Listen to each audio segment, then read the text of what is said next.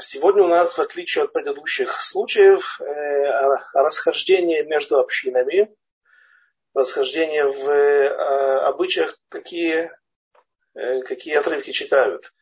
Потому что сегодня у нас, то есть на этой неделе, недельная глава Ре, в субботу выпадает, совпадает и Рош Ходыш.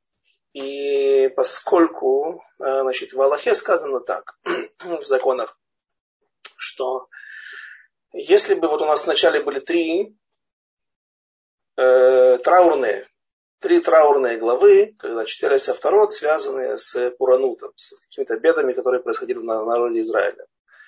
И если Рош Ходыш выпадет в одной из, э, в одной из этой, э, этих недель, все равно будет читаться автора, которая имеет отношение к траурным. Почему? Потому что Рош Ходыш в, него, в нем читается отрывок из пророка Ишаяу. Это последняя глава пророка Ишаяу, 66 э, и там говорится о... А мы ну, вообще знаем, что у пророка Ишая у него всегда только хорошие вещи.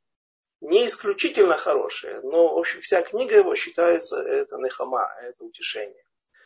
Соответственно, если после того, как у нас начинается семь недель, когда читаются утешительные Шева Денехемта, утешительный авторот, то если, как в нашем случае, в недельную главу Рея, например, выпадает Рошходыш, Рошходыш и Гуль, то мы должны читать по обычаю ашкенадских евреев, ашкенадских общин. В ашкенадских общинах читается отрывок из книги Ишаяу, который не соответствует циклу семи Э, он не, не имеет отношения к этому циклу семи утешительных авторов. Однако же он имеет отношение к, э, не только ко времени и совпадению недельной главы и Рошходыша, но и э, по содержанию он в принципе соответствует утешительным главам, и поэтому его можно читать.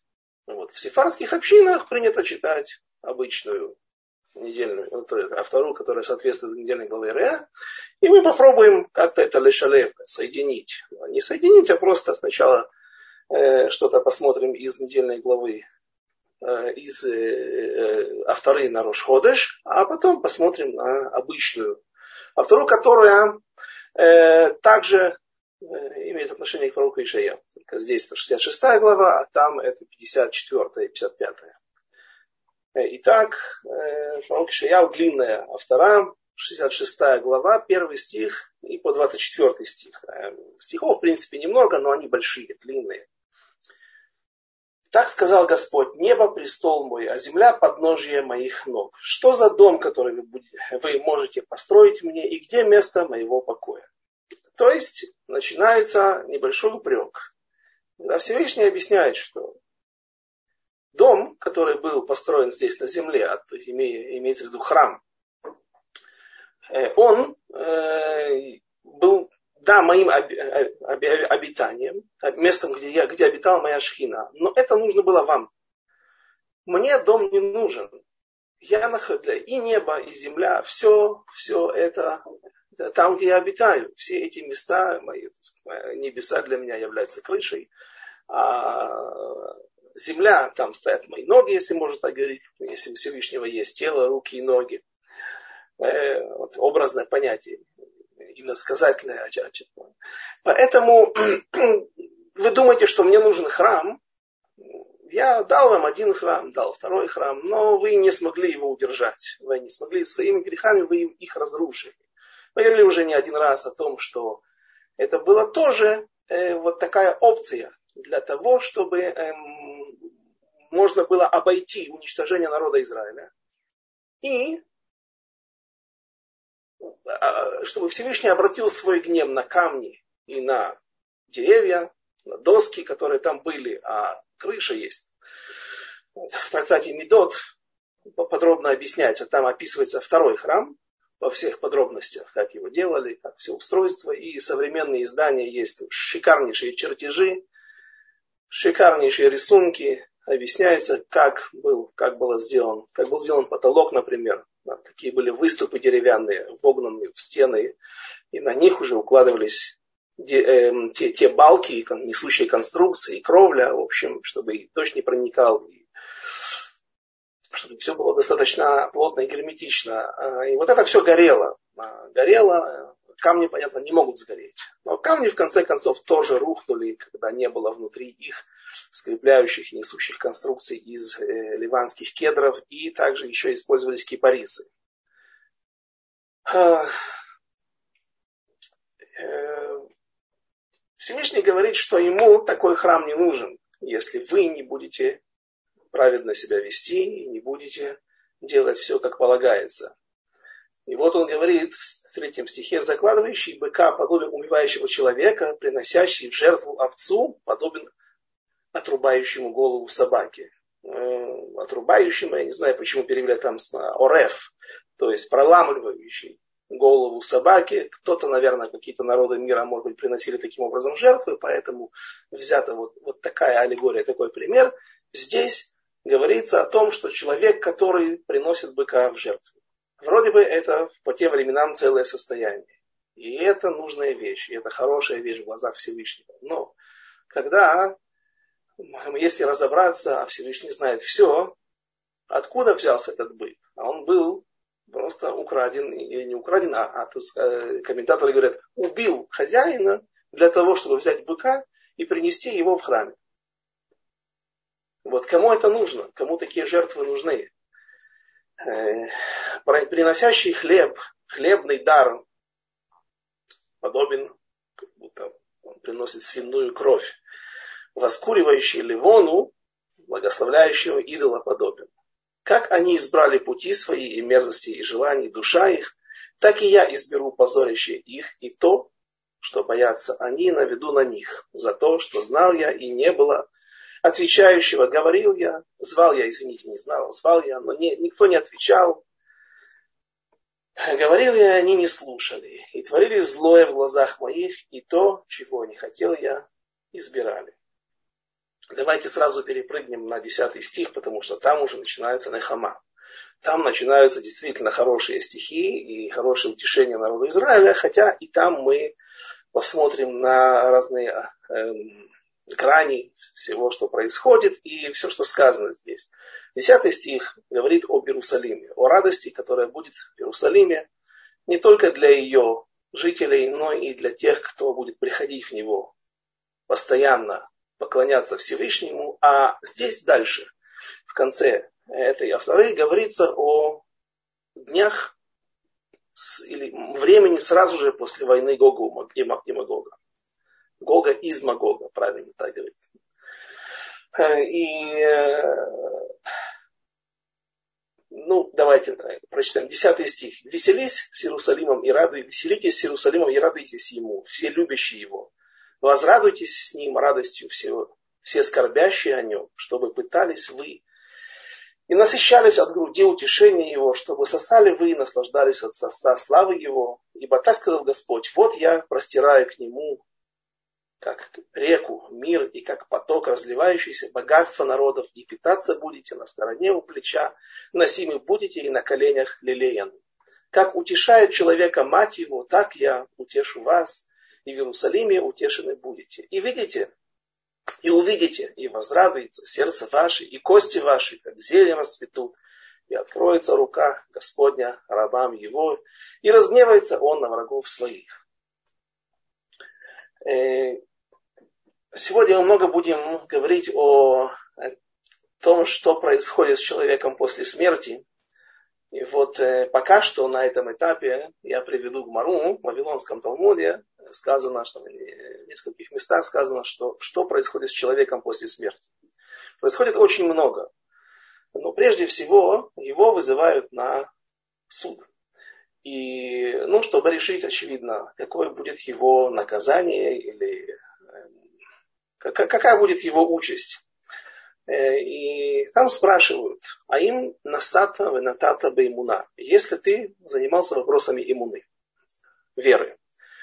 Эм, к Стайплеру был здесь, в Израиле, знаменитый человек, великий человек, великий мудрец Торы, э, отец Рава Хайма Каневского, Яков Исроэль Каневский. Эм, звали его Стайплер, потому что он был из города, или его отец был Острополя, где-то в Черкасской области, мне кажется, сегодня. Фамилия Канев происходит города Аканевский, происходит город Аканев, который стоит на Днепре, как известно, недалеко от Киева. И, э, и когда к нему приходили родители, отцы, и спрашивали, что делать, не очень хорошо идет с сыном, с воспитанием есть проблемы, тянет его на какие-то подвиги нехорошие, э, к не нашим вещам тянется. Он говорил, что нужно в день хотя бы учиться с сыном хотя бы пять минут. Не тяжелые вещи, не гморот, не аллахот, не это ему дадут в ешивах или в хедере, в общем, в тех местах, где он проходит свое воспитание или становление. Однако же не всегда ребенку дают вот какие-то элементарные понятия, что такое вера, что такое Всевышний, что такое наши мудрецы, какая у них сила, например, каждый скажет.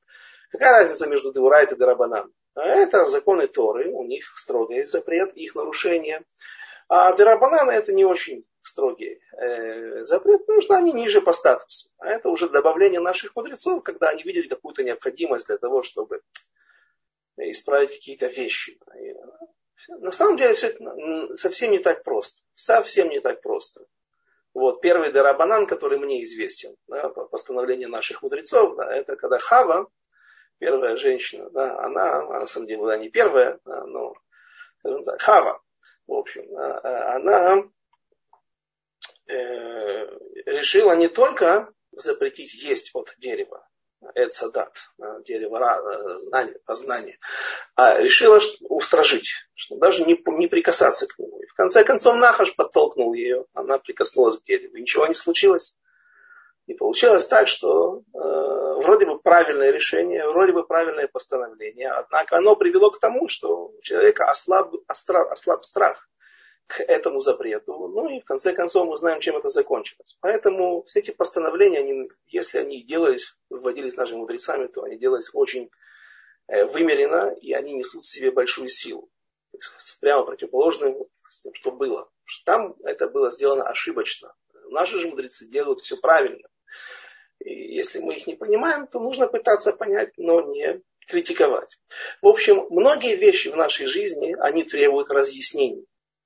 Как сказал Стайпер тому отцу, и этому были свидетели люди, и так с тех пор вот всегда говорят об этом, э, что э, а у меня есть знакомый ну, сосед, Аврех, который, будучи еще маленьким мальчиком, когда он был в Хедере, его привели на благословение к Раву Хайму Коневскому, сыну Стайпера. А, и, и там был отец с таким же вопросом. И Равхайм рассказывал, что отец ему говорил, говорит все тоже, что нужно учиться каждый, что учить. Мусар, Хасидут, э, понятия, какие-то найти, какие-то книги, какие-то источники, э, где объясняются простые вещи, потому что говорил Стайпер, Ират Шамаем, Лоцамхим, Алаец. Ират Шамаем нет лоцамахат, не, не, не растет богобоязненность, не вырастает просто так сама по себе на дереве. Ее нужно, нужно взращивать. И вот в том числе, теперь возвращаемся туда, откуда мы пришли. Человека спрашивают, зачем, э, занимался ли ты вот этими вопросами? Насата ванатата. Была, был, был, был, были у тебя вот эти вот разъяснения с самим собой, с твоим сыном, с твоей хеврутой, с твоими друзьями, в твоей семье. А, потому что люди могут выполнять все предписания, все законы, но при этом, как там говорит стих в пророках, либо рихок мимени, а сердце далеко от меня. Человек вроде бы внешне выглядит самым настоящим хариди, самым настоящим, что ни на есть религиозным, с такими пейсами, с такой шляпой, бородой, но при этом источник внутри может быть совершенно сухим. И поэтому наши мудрецы говорят, что нужно, нужно заниматься этими вопросами. Также задают еще вопрос человеку, а цепита ли Ишуа? Ты ждал прихода Машиаха, ты ждал прихода избавления, или же, наверное, ты был бы рад, но ты просто об этом никогда не думал. Конечно, если тебя спросить, а хотел бы ты этого или нет? Конечно, хотел бы. Кто этого не хочет? А если покопать лучше, глубже, если разобраться, А в чем нужно разбираться? Вот э, Магит Медубна, Кухав, Кухав Мияков, у него есть книга на авторот, и там он объясняет, что э, когда человек, например, пропадает, потерпел кораблекрушение в древние, в старые времена, это было очень э, не принято, случалось, к сожалению, часто. И проходят годы, проходит время, и у людей теплится еще надежда. Может быть, он вернется, может быть, он где-то был подобран какими-то пиратами, другим судном, теперь нет возможности вернуться. И понятно, что когда человек возвращается спустя какое-то время, то радость, она отличается. Радость соседей отличается от радости близких родственников. А радость супруги или детей, она еще больше переполняет их сердца, и человек радуется этому больше. И поэтому тот, кто тот, кто думал об этом, тот, кто э, чувствовал, что ему хасер, ему недостаточно, ему, а, то, что нет в, храм, э, э, в Иерусалиме храма, храма на горе, э, ну что, есть котель, может быть, да. Э, нет, это не то. Мы должны понимать, а чтобы понимать, нужно учить, изучать эту тему. Что мы потеряли, чего нам не хватает. И как будет, когда будет храм. Вот. Только когда это будет понимание, в нашем сердце, в нашей душе, в нашей голове, в наших знаниях, тогда это уже может и привести к действительно настоящему ощущению того, чего нам не хватает, и настоящему желанию и ожиданию. А есть люди, как есть, например, Равиль Дискин, наш современник, он еще жестче приводит рассказ. Я не просто его привожу для того, чтобы пощекотать Э, какие-то э, струнки да, в душе у каждого человека, а для того, чтобы... Он, он, он добавляет еще один момент, э, еще один взгляд. В двух семьях пропадают отцы. Также погибают, исчезают без вести, пропадают без вести на войне или где-то какая-то катастрофа, опять же, тоже кораблекрушение – и в э, жены, в, разных, в разные жены решают вести себя по-разному. В одной семье мама, она не вдова, потому что отец пропал без вести, неизвестно, может быть он еще жив, может он вернется. Э, она решает хранить память об отце. Не дай бог, какой-то ребенок поднимется на кресло отца. Здесь отец учился, здесь отец сидел за столом, Здесь он пел субботние песни. Э, всегда лежит гмора на стендере. То есть всегда стоит фотография. Его ждут. Другая женщина решает, чтобы не причинять себе излишней боли, и так уже, сколько она претерпела, она решает вырвать из своего сердца все воспоминания об этом человеке, которого она потеряла, любила, потеряла. Но надо жить дальше. Жизнь не останавливается, на месте не стоит. Поэтому она выходит замуж, создает новую семью. И какое-то время даже живет счастливо. И вот случается чудо. Для кого-то чудо, для кого-то несчастье. Оба отца возвращаются. Они были в плену, их смогли выкупить, смогли вырваться оттуда. Какая радость будет в том доме, где отца ждали, где отца помнили, где об каждый даже, даже чашку кофе, из, э, из которой он пил кофе, да, ее хранили, она стояла на витрине, никто не имел права прикоснуться. Сколько радости, сколько счастья будет, потому что его ждали. Сколько несчастья будет у этой женщины. Дети ее мамзеры. Она не позаботилась, не подумала о том, что она творит, что она... И вот этот пример, почему он другой, почему он не просто более, более красочный, а более... А, потому что многие люди, они не просто не думают о том, что будет с приходом Машеха, что будет, когда будет построен храм, как нам будет хорошо. Они могут быть в таком состоянии, что они могут даже не хотеть этого. Есть э, на Украине был такой знаменитый хасидский цадик э, Равлеви Ицхак Мибердичева. У него много машалим есть, много притч. И вот однажды он пришел где-то в какую-то корчму какому-то еврею, остановился у него на ночлег, тот его принял, как подобает, достойному религиозному еврею. И спросил его Авлявиса, а чем ты занимаешься? На что он ответил, смотри, у меня здесь есть ну, немножко гусей, немножко уток, немножко курей. Э, бизнес идет, дело идет хорошо, люди приходят, я их кормлю. Э, он сказал ему, ты знаешь, что на Украине сейчас бушуют казацкие погромы? И ты знаешь, что запорожцы уже здесь недалеко, во главе с Хмельницким. 200 километров отсюда, и любого еврея, который попадается им в руки, они его тут же убивают. Топят в Днепре. Э, и ты знаешь, нужно молиться Всевышнему. Я знаю, что ты молишься, ты хороший человек, достойный человек. Но нужно молиться о том, чтобы пришел Машиах и забрал нас всех отсюда в Иерусалим. Чтобы мы больше не были подвластны всем этим кошмарам и этим волнам катастроф, которые накатываются раз за разом, периодически.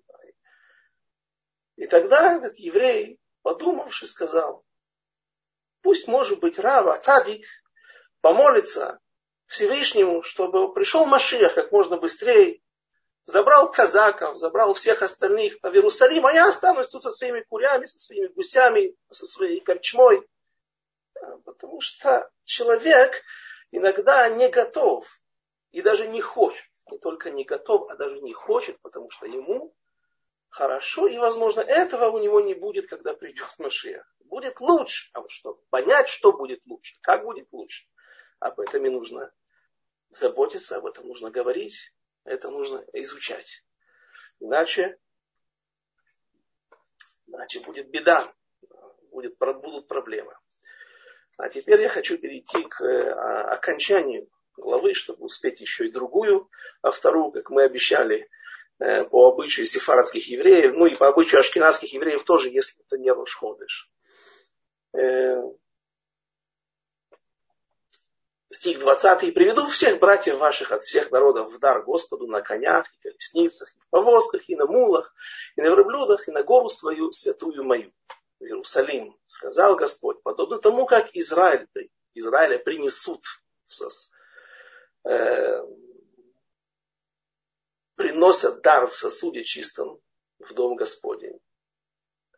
И из них также брать буду священники и левиты, сказал Господь. Ибо как небеса новые земля новая, которые сотворю я, упрочены будут передо мною слово Господа, так упрочено будет семя ваше и ваше имя.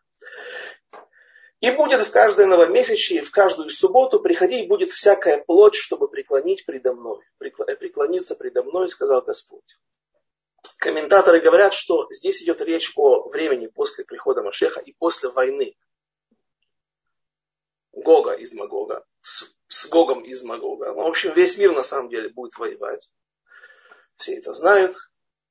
Э, и в то время, когда будет уже время окончать, после окончательного избавления, настанут хорошие времена, когда Ецерара будет побежден. Там на самом деле не совсем все просто. По большинству мнений, по многим мнениям, многих комментаторов, война это будет после прихода Машиаха.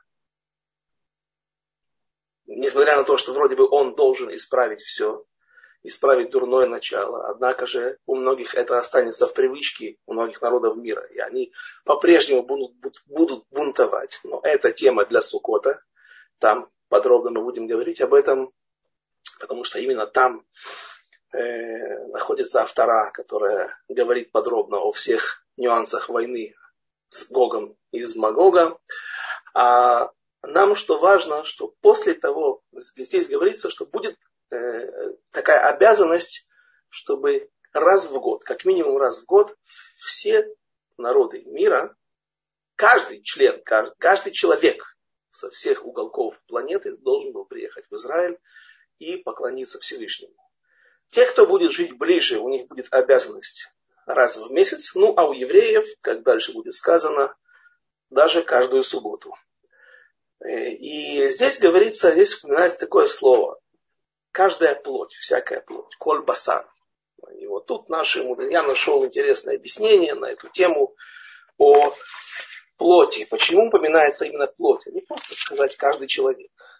Эм, говорит Раби Хиския, сказал Хиския э, в трактате Сота, на пятом листе, первой странице, говорится, что каждый, говорит, э, говорит э, Хиския, что молитва человека не будет слышаться, слышаться до тех пор, пока или, а, молитва человека может быть услышана только тогда, когда его сердце станет плотью. Будет как, когда он сделает свое сердце, словно бы оно из плоти.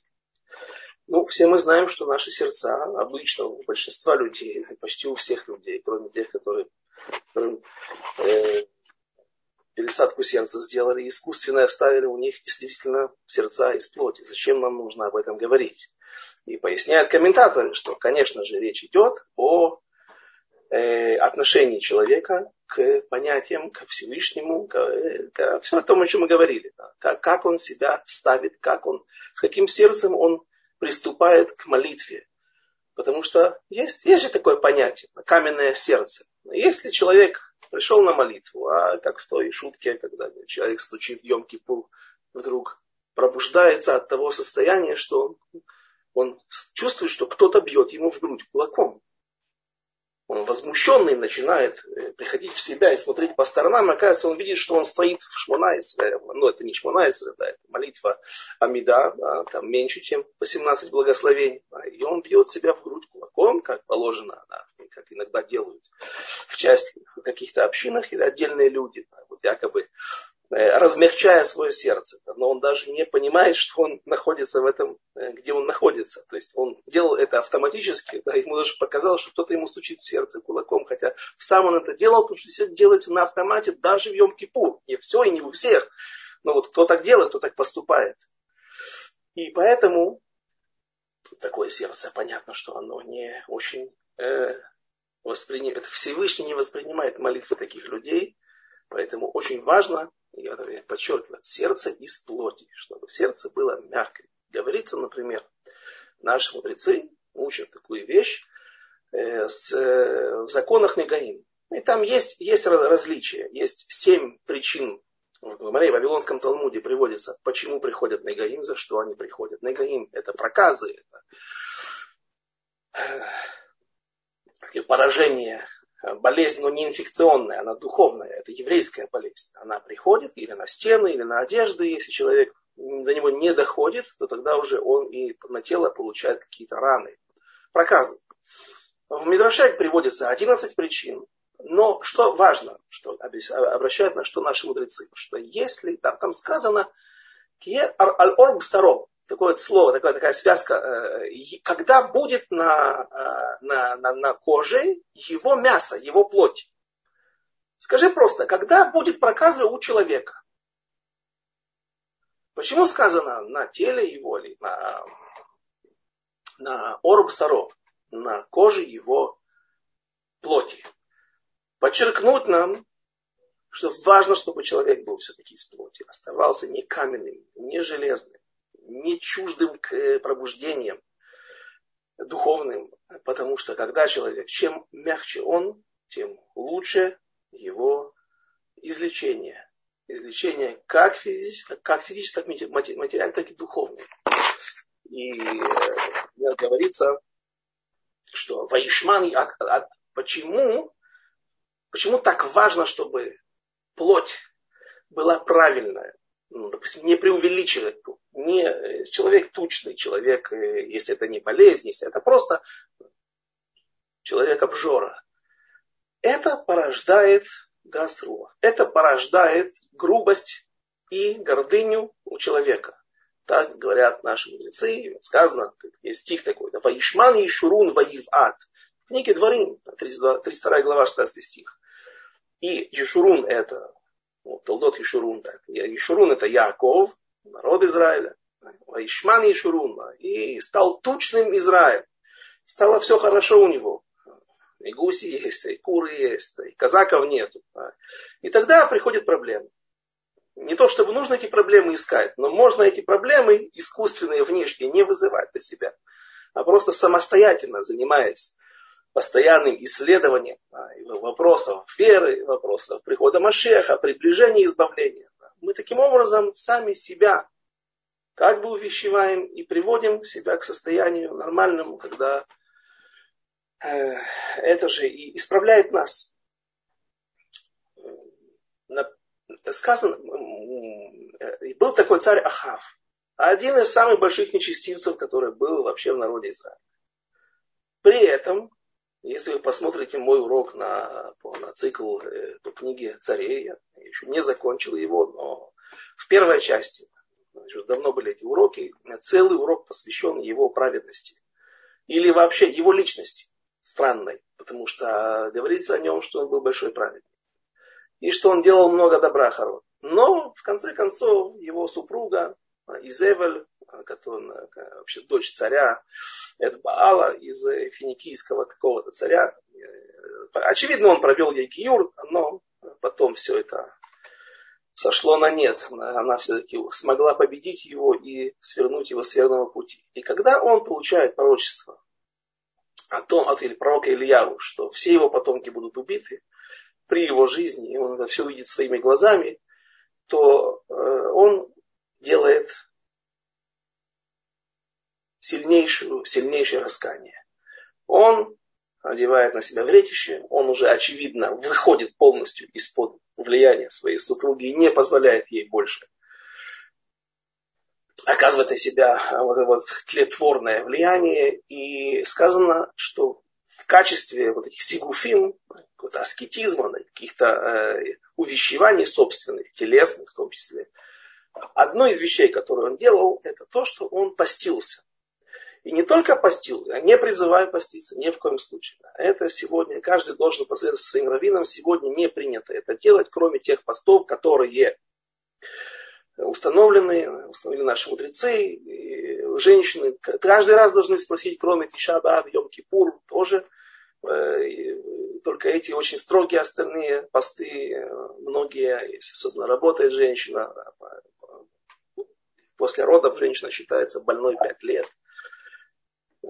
Поэтому, ну, каждый должен спросить с точки зрения Аллахи своего рава, как ему вести себя. Но вот когда Ахав, например, у него была трапеза, так рассказывается о нем, э, уже Иерусалимский Талмуд рассказывает. Например, установленная вечерняя трапеза, ужин в 6 часов, он его отодвигал на 3 часа. Ест, то есть он ужинал в 9. Вот это один из многих вещь, одна из многих вещей, которыми он себя э, истязал. Э, не единственная. И говорят, что Всевышний принял эту чуву. Всевышний принял его раскаяние. И, конечно, он отворил столько, что уже нельзя было отменить многие вердикты. Его потомство было полностью уничтожено. Все 70 его сыновей, говорят, столько было больше, 70 только от Изевеля было а других еще было 70. Э, другие времена были, нам не совсем это все понятно, как это можно было. Но э, в конце концов он, Всевышний принял его чуву, там сказано э, в книге царей, в первой части, 21 главе сказано, что Всевышний обращается к пророку Раита, Раита, э, ты видел, что он смирился, Ахав, и поэтому он умер и не увидел своими собственными глазами уничтожение полностью своего потомства. Но вот вот этот ашмана, это э, э, чревоугодие, оно указывает на то, и наши мудрецы нам подсказывают, что это является причиной того, что приводит нас к гасруах, к грубости, к надменности, к черствости и, в конце концов, простыми словами, каменному сердцу, а не сердце из басара. Вот сказано в трактате, в трактате вот, вторая глава, седьмой стих, Марбе Басар, Марбе Тулаим, Марбе Рима. Да? То есть тот, кто по-простому, как это можно объяснить, как объясняет часть комментаторов, что человек, чем больше он весит, чем крупнее он в габаритах, смог себя раскормить, да, в конце концов он идет в землю, бессмертия у нас сегодня нету, и больше для червей будет ему работа, больше работы. Но как, в как, как это может работать на нас с точки зрения э, мусара, да, или как это может на нас повлиять. Человек, какая ему разница, кто его будет потом тело точить? Или оно само разложится вот, под воздействием температуры, или же его черви источат. Некоторые комментаторы говорят, что когда даже мертвое тело, мертвого человека, точат черви, он, очевидно, ему возвращаются какие-то хушим, какие-то ощущения, чувства, и он чувствует, как будто бы, вот, если бы он был жив, как ему загоняют иглу в его тело. И так по всему телу. Мало приятно. Но комментаторы другие говорят, да нет, ну, то, Тософот есть, да, который объясняет, что идет речь, по-видимому, о душе что душа, которая привыкла к этому телу, которая теперь пусть и избавилась от него, в принципе она избавилась от какой-то материальной оболочки, которая ее ограничивала, которая ее пачкала, которая подталкивала ее, эту душу, каким-то нехорошим поступкам. И, и, и вроде бы и хорошо, что она, она вот, вот наконец-то она освободилась от этой материальной оболочки, и только духовное лучше осталось. Немножко сейчас ее почистить, и опять можно посылать на новые подвиги, да, на новые исправления. Однако же не один раз я видел в источниках, что душе больно. Привыкает. Люди привыкают друг к другу даже, если не очень хорошо живут вместе, но э, грустят друг о друге, а уж душа по телу, когда они были одним целым, и вот когда черви точат тело, душа ощущает вот такую боль. Но помните, я говорил в начале урока, что сегодня у нас будет э, причем этот комментарий, сегодня мое пояснение, э, что происходит после смерти. Э, так вот, здесь есть Виленский Гаон на э, Мишлей, в притчах Соломоновых. Он объясняет в одном из стихов,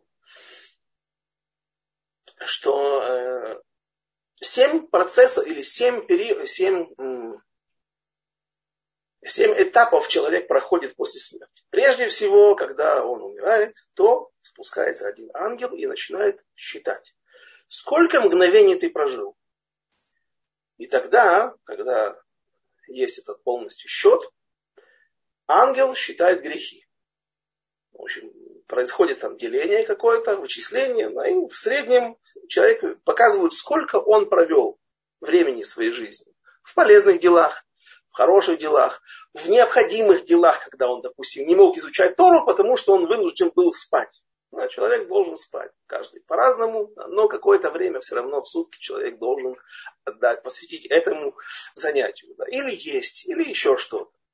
Но если человек бездельничал и в это время мог учить Тору, то тогда, разумеется, это идет ему в минус. Там еще говорится, что Вильнский Гаон говорит, что ангел, приходит тот ангел, который обучал ребенка в утробе матери, обучал Торе. Есть такое понятие, что в принципе каждый человек, он уже знает всю Тору, когда он находится в утробе матери, его приходит специальный ангел и обучает. Но когда он появляется на свет, то приходит этот же ангел и бьет ему рукой, пальцем по губам, чтобы он забыл. Потому что человек должен все добывать своим трудом. Если ему дается знание без труда, то в них и нет цены. Говорят, что к Вилинскому Гаону стояли разные э, македим, какие-то ангелы с небес, чтобы только открыть ему. И он гнал их, гнал их, что вы хотите от меня, а, отобрать у меня Э, возможность, возможность изучать Тору своим трудом, возможность получить великие заслуги. Э, есть история, даже здесь, в наше время была, в наше время, десятков лет назад в Браке родился у вижницких хасидов родился мальчик, которому каким-то образом ангел забыл ударить по губам. Он знал всю Тору в 6 лет. Э, есть, э, например, одна из проблем, которая существует, это когда перепеч... Э, в средние века перепечатывали, или переписчики делали копии книг, иногда делали ошибки. И есть какие-то разные версии. Так вот, по сегодняшний день. Так вот, ему подносили книги, читал, он, он, он, он, он проч... наизусть зачитывал эти книги, а за ним следили, да, делали исправления правильные, потому что это был источник напрямую от Всевышнего. И что в конце концов говорят, что его Рэбе Мивижнец завел его к себе в один из дней, и он вышел обычным мальчиком. он, очевидно, дал ему по, по губам каким-то образом, да, или смог сделать какой-то тикун, потому исправление, потому что оно, у человека, ему нет смысла для, для, фактически для существования. Не только потому, что ему с детьми будет неудобно, он будет умнее их, да, у него не будет детства. Не об этом речь. Да. Человек, который пришел в этот мир для наше, наше сегодняшнее положение таково, что мы должны утруждаться для того, чтобы что-то постичь, что-то понять, что-то изучить. И поэтому э, все должно достигаться только корпением, только утруждением. В общем, следующий, третий этап. Его проводят в могилу два ангела и при этом провозглашает, о, вайлезе, горе этому, который э, напрягал, утруждал Всевышнего своей, своей жизнью, своими, своими плохими поступками. И потом начинается четвертый этап. Хибута кевер, когда тело восстанавливают. Я ничего в этом не понимаю. Каббалистические понятия. Но Виленский Гаон в комментарии не Назор, а в Мишле решил, что можно написать это. И э, вот вам, пожалуйста, то, что я прочитал, то я вам передаю. Хибута кевер, да, человеку возвращают, телу возвращают ощущения всех, всех мужчин и восстанавливают, ставят его и бьют раскаленными прутами. Это за анаот, это вот за те, э, за те удовольствия излишние, которые он получил в этом мире, в том числе за чревоугодие. И потом пятый этап это черви, Шестой этап это кафакела, это еще когда тело его, душу его бросают, она летит из, из края в край, да, а ангелы стреляют из огненных стрел в него.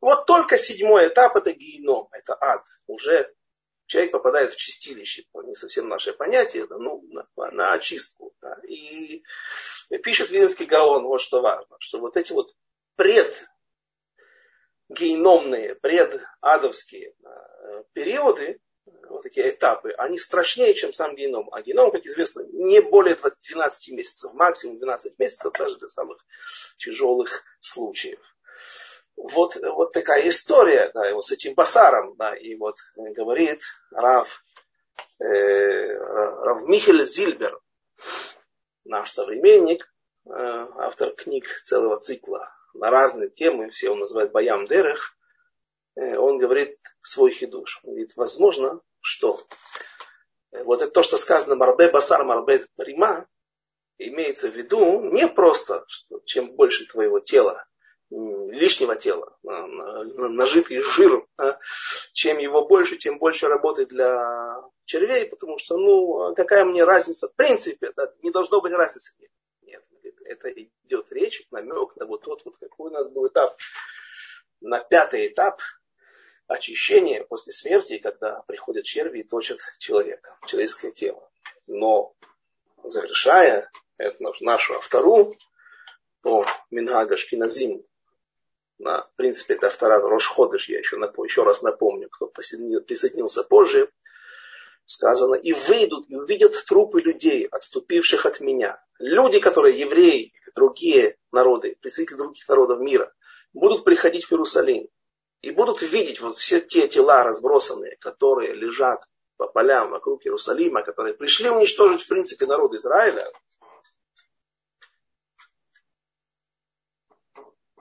то э, что это их и подтолкнет к тому, чтобы их сердце смягчилось, чтобы оно не оставалось каменным. И будет в каждое новомесячье и в каждую субботу приходить будет всякая плоть, чтобы переключиться предо мной, сказал, чтобы преклониться предо мной, сказал Господь. А теперь давайте отдадим должное нашему обычаю по сефардским, э, сефардских общин и немножечко, сколько времени у нас осталось, посмотрим, что нам рассказывают про тот же пророк Ишаяу в главе Ре, третья, э, автора из утешительных авторот, 54 глава, 54 глава, 11 стих, до 55 главы 5 стиха. Она очень короткая на самом деле, потому что получается у нас 11 стихов. Обычно 21 стих требует Аллаха, но вот есть случаи. Самая маленькая автора, это 9 ава, Она состоит из девяти стихов. А здесь вот чуть больше. Бедная, встревоженная, безутешная. Вот я выложу малахитом, э, это не совсем точный перевод, или я бы сказал, совсем, совсем не точный. Я понимаю переводчиков, это Мусадров Кук. Я перевел кадход, как сказано на иврите. Почему? Вот я выложу кадходом, драгоценным камнем, камни пола твоих, полов твоих зданий, пола твоих зданий, сапфирами их оснований. И украшу я гиацинтом окна твои, а ворота бункулами, а все пределы твои дорогими камнями.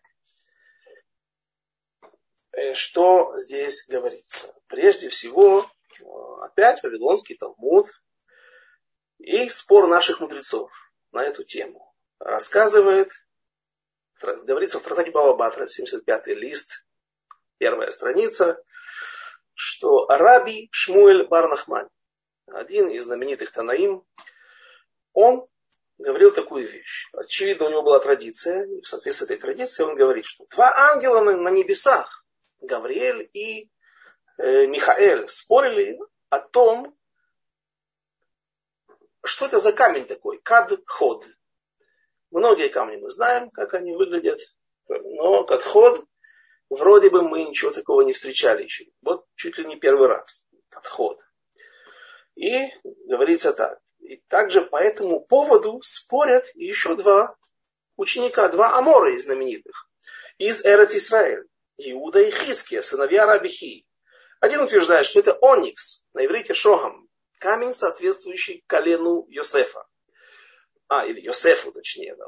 Нету колена Йосефа, есть два колена его потомков, либо два сыновей, Минаш и Ефраим, но было написано также не Йосеф, а Ехосеф, что намекало на Ефраима, которому было передано первенство. А Минаша у нас так, получается, вообще не было нигде на, на камнях. На камне Хошин и еще у Йосефа два эти камня Шогама. Они, они желтоватого цвета, есть и черные, есть и зеленые, но, как правило, это вот э, такой бежевый с разводами э, белыми какими-то линиями, э, оникс. Оникс, Шогам, да. Э, на, на плечах еще, кроме 12 камней на Урим и Тумим, на, у Коина на плечах были еще два камня где-то там на Ифоде. И на них были написаны по шесть имен всех колен. Шесть с одной стороны, справа и слева. И они тоже были шо. То есть есть такой намек на то, что Йосеф, он это, несет в себе нечто объединяющее для народа Израиля. Что же он несет с собой, мы сейчас будем разбирать. А второй камень, по мнению Амураим, и по мнению двух ангелов. Какой был второй камень? О каком камне идет речь? Он говорит, это Яшпе. Яшпе это Яшма, тоже известный полудрагоценный камень, который соответствовал колену Бениамина. То есть, что мы видим? Есть некая закономерность. Есть ряды камней. И четвертый ряд, значит, по три камня в каждом ряду, четвертый ряд, он самый последний. И последние камни это Шоам и Йосефа и э, Яшпе или Яшма Бениамина. И когда Всевышний увидел, продолжает Раби Хиския, э, извините, Раби Шмуэль Барнахман, когда Всевышний увидел этот спор ангелов, и также, что есть спор Амураим, он сказал, есть на арамейском языке такое, такое слово, хедин, как этот, как этот, по, по твоему закону, и хадин ве хадин, да, как по твоему закону, или хадейн, да, и по твоему, в соответствии с тобой и с тобой. И это и получилось слово хад-код. То есть хад код, кад ход, простите, кад ход, там хав в начале, в середине слова идет без дагеша. Кад ход. Это вот два, э, двойной такой камень будет. Приходит Маршу, знаменитый комментатор Вавилонского Талмуда из эпохи Ахроним, и говорит, что камень этот будет светить так сильно, что не будет необходимости в свете вообще.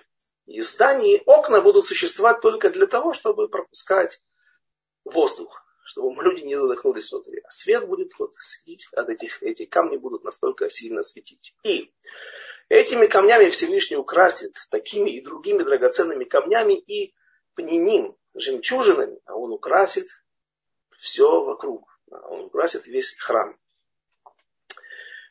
Э, что несет с собой камень Йосефа и что несет с собой камень Беньямина.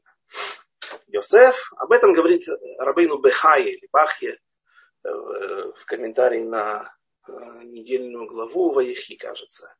Он объясняет каждый камень, почему он соответствовал каждому из колен. То есть он подбирался, потому что у него была определенная сгула, некое свойство, э, которое, в принципе, нес с собой вот этот э, праотец, да, Иуда, Беньямин и так далее. Каждый из колен. И говорится, что Йосеф, в принципе, и главная его сила, мы знаем, это противостояние ассимиляции, волнам ассимиляции. И то, что он, когда он, будучи юношей, оторванным от отца э, и от семьи, когда он оказался в Египте под влиянием самого страшного места на земле на тот момент, самого нечистого места, и он смог выстоять. И жена Патифара, что она только не делала. Говорят, что она ему, знаете, есть такие вот племена в Африке, когда кольца вставляются, обручи на, на шею. Зачем? Ну, для красоты. Я слышал, что когда по мере возрастания женщины, вырастания женщины, шея удлиняется, ей добавляют эти эм, обручи, да, или эти кольца для того, чтобы мышцы шеи атрофировались. Да, и они просто, если она будет выступать против мужа много, то ей просто муж снимет эти кольца, и она, а мышцы не развиты, она не сможет э, да, гордо поднимать голову против него, нос. А, так вот, говорят, что жена Патифара даже ставила Йосефу вот эти вот подобные такие кольца для того, чтобы он смотрел на нее, не мог отвести глаза. И он выстоял. Он выстоял, он мы знаем, что произошло, кое-что он потерял, не смог произвести 12 колен, стать продолжателем народа, но э, он смог своим поступком, когда он превозмог вот этот вот Ецерара, а Ецерара был, э, он смог изменить, он смог внести силы в этот мир и наделить народ Израиля этими силами. Противостояние, ассимиляции есть когда человека тянет на подвиги, в кавычках, да, когда ему хочется пойти на сторону да, или жениться на нееврейке. Да, вот пусть это и происходит, однако всегда есть костяк, который остается, всегда есть какой-то процент, и э, всегда народ Израиля остается таким образом неокрушимым.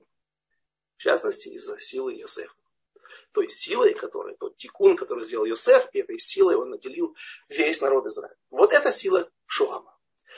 А Беньямин, у него Имаза Яшпе. Ешпе. Есть уста. Для чего нам нужны уста? Ну, известно, что они все были шатканим, они все были молчаливы, лишнего не говорили, Рахель не болтала, не болтала, не, не, раз, не донесла Якову о том, что происходит с Лей, что ее должны подменить. Э, царь Шауль много не говорил лишнего, много, все, все беньяминяне, мы о них знаем. Эстер, лома это это, это Ам, она не говорит о своем происхождении, хотя Хашвирош пытался это выяснить. Мы знаем, что они ешпе ведомедабер, лишнего не говорит. Но здесь объясняют комментаторы, что ешпе это, да, это есть уста для изучения Торы. Уста для изучения Торы. И вот это, два, два эти момента, ассимиляции или удержание себя от ассимиляции с одной стороны и изучение Торы, наделение другой самой мощной силой, которая есть, это то, что нас удерживает. И вот эти два камня, это и есть, или симбиоз этих двух сил, они образуют вместе вот то, что называется кад-ход. Рассказывается в рассказывается в трактате Сот, э, Баобат, 75-й лист учил Раби Йохана, что в будущем Всевышний спустит с небес драгоценные камни и жемчужины величиной 30 на 30 локтей. Такие кирпичики себе, да, по 15 метров каждая сторона, квадратные. И будет с них создавать фасад храма 10 вверх, то есть 150 локтей или 300 локтей, 150 метров, и в ширину вот такая стена будет красивая, вдвое больше. 20 вот таких вот камушков драгоценных, которые, соответственно, будут 600 локтей или 300 метров. А потом там будут из них уже делаться двери, вход, такие, вот такие будут ворота, такие будут, такая будет красота в храме.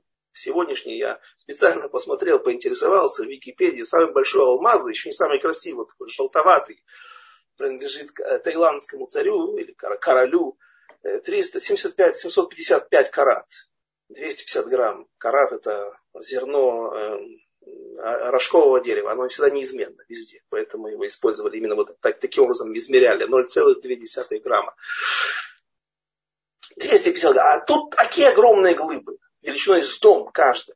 И вот один ученик, он хохотал над этим. Он, ему не понравилось это. Он сказал, не поверил. Говорит, в жизни мы не можем найти такие бриллианты, алмазы, такие такие драгоценные камни, а тут ты говоришь о том, что будут такой величины. Потом он попал в море. И вдруг у него была фотоморгана. Увидел видение, когда он видел, что ангелы режут эти камни вот такой величины. Когда он спросил даже их, смог обратиться к ним, насколько это было наяву, а что, для чего это? Они говорят, для храма. Для третьего храма, то, что будет в будущем, для вас. Он вернулся и побежал к своему ученику, учителю Раби Йохану, и сказал, извини, что я смеялся, потому что я видел его подтверждение. Раби Йохан сказал ему, ты, тебе нужно было этому подтверждение? Натан эйнав не асак ацамот. Взглянул грозно, посмотрел на него, как Рашби в свое время на Рабиуда Бен Герим, на который сдал его местоположение да, или его отношение к римлянам, за чего он должен был 12 лет провести в пещере на Мироне. Да. То же самое, те же слова. Посмотрел на него, и тот умер. Спрашивают, а что такое? Что? Неужели этот ученик, он не он не понимал, что не, не верил. Ну, я думаю, что каждый из нас, он точно может верить, что такое может быть, не, не ставить под сомнение. А та, ученики, он сам Тана был, ученик Таны. Те в далекие времена, что он ставил под сомнение?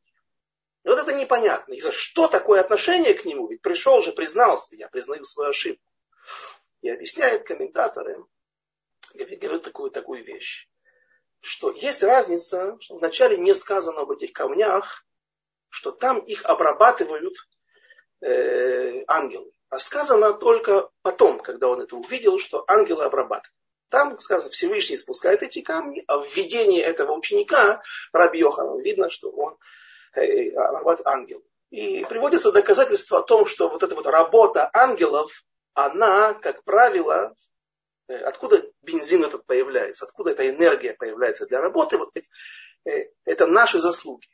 Когда мы своими заслугами что-то делаем, меняем миры, влияем на высшие миры, на наши миры, делаем какие-то чудеса, то вот а, э, это всегда приводится в виде вот такого машаля, такой притчи, что как бы наши заслуги, а, они вводят в действие ангелов. И, соответственно, объясняет все тот же Равмихель Зильбер, наш современник. Говорят, называют его хасидский Равхайм Каневский. Знает Коля Твоя Коля. Он говорит такую вещь. Он говорит, что ученик, учитель понял, Раби Йоханан понял, что ученик не просто не верит в то, что это может быть. Как можно не верить в то, что Всевышний может сделать что угодно? И 50 локтей, и 100 локтей бриллианты и так далее он не верил, что мы в нашем поколении способны привести подобные вещи.